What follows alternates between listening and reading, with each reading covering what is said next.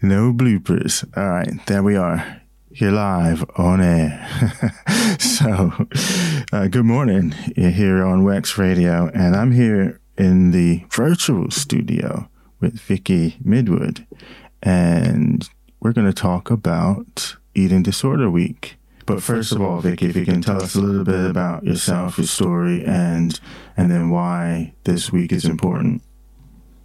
Yeah, sure. So, hi everyone. Um, my name is Vicky Midwood, and I am the alcohol addiction and disordered eating eliminator.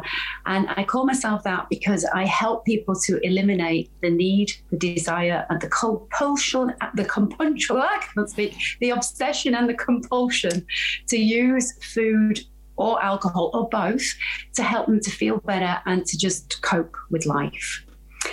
I do that because that was my story. And it was a long time before I actually managed to work out how to overcome these issues because it's not something that I wanted to talk about. There's a lot of shame and there's a lot of guilt around issues with food. And um, this week, this National Eating Disorders Week, is to just help us to be aware that there's a lot more people struggling than we might realize. And, and now is the time to start bringing this stuff out into the open and to just start talking about it that's what it's all about. Right. And how huge of a problem is this? It's a massive problem. It's it's always been a big problem, um, but it's been one of those problems that's kind of brushed under the carpet unless it affects you or a family member. People don't realise how big it is, but we do know um, that the the amount of people who are ringing up helplines for charities with eating disorders through the pandemic has skyrocketed. So it's massive. Right. And so in, in your work, do you work specifically with people who might be find themselves in this situation? I do work with people who have issues with food, but often it, it, manifests itself as people struggling with weight and, and serial dieting or emotional eating. And they don't necessarily realize that there's a little bit more going on for them because they've not kind of looked at why they keep repeating these patterns and crucially how they can stop doing it. So it, you oftentimes people come to me for weight management issues, um, and then we start to really uncover what's what's going on. Yeah, that was just interesting because it's just in my head. I just thought, um, and this, and I might just be completely out of touch, but you kind of get a sense that like eating disorder you tend to associate it with females. Right, and that's one of the things that uh, that this whole week is about because it really is not just females. It's actually well, the last statistics were sort of 60-40 split between females and males, and I think since the pandemic, that's getting closer and closer to 50-50. So it's not a female issue, and you only need to look at social media to see how much stigma there is now on guys to to look a certain way, to behave in a certain way, and you know, there's there's so much more imagery around about what a guy should look like that you know young boys, young boys as young as nine years old are, are coming to the medical profession with with anorexia. So yeah, it's very much girls and boys, and and really young ages it tends to start, and it carries on. You know, I get clients coming to me who are in their 70s who have been struggling with this stuff for decades. Mm. And you think it's a society thing that drives people this way? As you say, like with social media and the sort of um, everyone wants to put their best picture forward, and you and we we kind of um, glamorize it in a way. If you look at any magazine cover, if you look at the stuff coming through on social media, you look at you know your. I saw was it you that posted the the picture. Um, with the supermodel being more known than the young lady who's like 19 or something, NASA's youngest astronaut. Was that you that posted that? It wasn't me that posted yeah. it, but that is a classic example of of how people get famous. And I don't think that we can blame social media, but I think social media exacerbates an issue that was already there. Um, and as a society, as, as human beings, we know that we find each other attractive in like 0.3 of a second or whatever it is. And we judge on physical appearance. We absolutely do. And over the decades, there's definitely been a, a shift in what we in Europe consider to be attractive in both males and females. But it's very different if you think about it. If you go to different cultures where being larger is regarded as, as being more attractive and a sign of wealth, society very much does dictate how we look at our bodies. And that then translates to how we feel in ourselves because it's how we interpret what we think we should look like and what that then actually means to the outside world. So it's a, it's not just social media, but it definitely doesn't help. And how do we make the shift? How do we move that shift in terms of changing the way we um, think about our bodies or experience our bodies? Like I'm very much into the gym and working out, and for and I'm into strength training. So it's always a, for me, it's what the body can do, not what the body looks like. So, but how do we make that a, a bigger part of our sort of mindset? Well, that's a really great, great question, and and now is the perfect time to think about how we do that. And the answer is we put the focus on health, not on size or on weight or shape. And what better time to focus on health than in a health pandemic?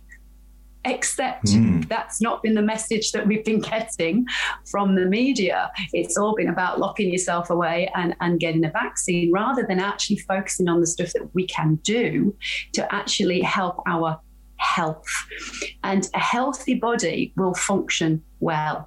And when I talk about health, I don't just mean about your physical body, and absolutely exercising and going to the gym is part of it, but also looking after your brain, which is part of your physical body, because it's your brain and your nervous system, as well as your gut, that are going to dictate your mood, and therefore the food that you choose is going to affect how you feel, and that will affect everything. So we have to make the connection that the whole body, the brain and the body, is going to be our focus. We need to sleep well. We need to look at the language that we're talking to ourselves about ourselves in our own heads.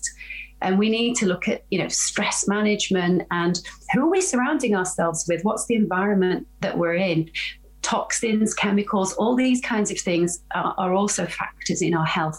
And those things will affect some people's eating disorders and they don't know that, that there's a massive physical element to it as well as an emotional element and a, and a trauma element too. So we have to look at health as opposed to weight shape or size. Excellent. And what are some things people can do this week to support the national disorder eating disorder week? I think the biggest thing that people can do is to start talking openly and honestly about how they are feeling, especially in this pandemic. And if they are turning to food or alcohol or both to help them to cope, look at what it is that they are actually trying to get from it if you suspect that you've got a teenager or a young child who is struggling with food, um, I've got a handout uh, that people can look at the classic signs that you can notice. Um, but the key is avoid trying to confront somebody if they have or you suspect that they have an issue because it's already something people don't want to talk about. It's already secret. It's hidden away behind closed doors. So start the conversation and listen to what the person has to say rather than giving your opinion or telling them what they should do right? Because they probably know what they should do, but they're not mm. able to do it. So I think the key is start conversations, start listening, and reach out uh, to chat with somebody who understands what is going on and how they can help. So there's a lot of charities out there who can help you. So Seed is is an eating disorders charity. Beat is one that many people have heard of. There is the um, anorexia and bulimia uh, site that's on there. So if you just Google eating disorders charities help, there's a lot of people waiting to help and to talk to you. But ultimately, know that it's not your fault and you can get help and you can escape because it feels when you're in it like you'll never escape from it. Um, and anybody listening to this who has a disorder will kind of know what I'm talking about. So, just being able to speak to somebody who you feel you can trust, who is not going to judge you, is one of the best first steps that you can actually do. Awesome. And if we want to know more, where can we go? To, do you have any links for us? And also links yeah. to your websites. I know you're supporting in a big mm. way on yes. social this week as well. Yeah. I absolutely am. So on my website, uh, there's two things that you can grab, and they are immediate downloads. So you can, because a lot of people are not actually sure that they've got an eating disorder. So you can download the assessment quiz that I've got on there, which is just literally you'll go down the list of questions and go yes, no, yes, no, yes, no. And you can also download um, a, the common signs of disordered eating.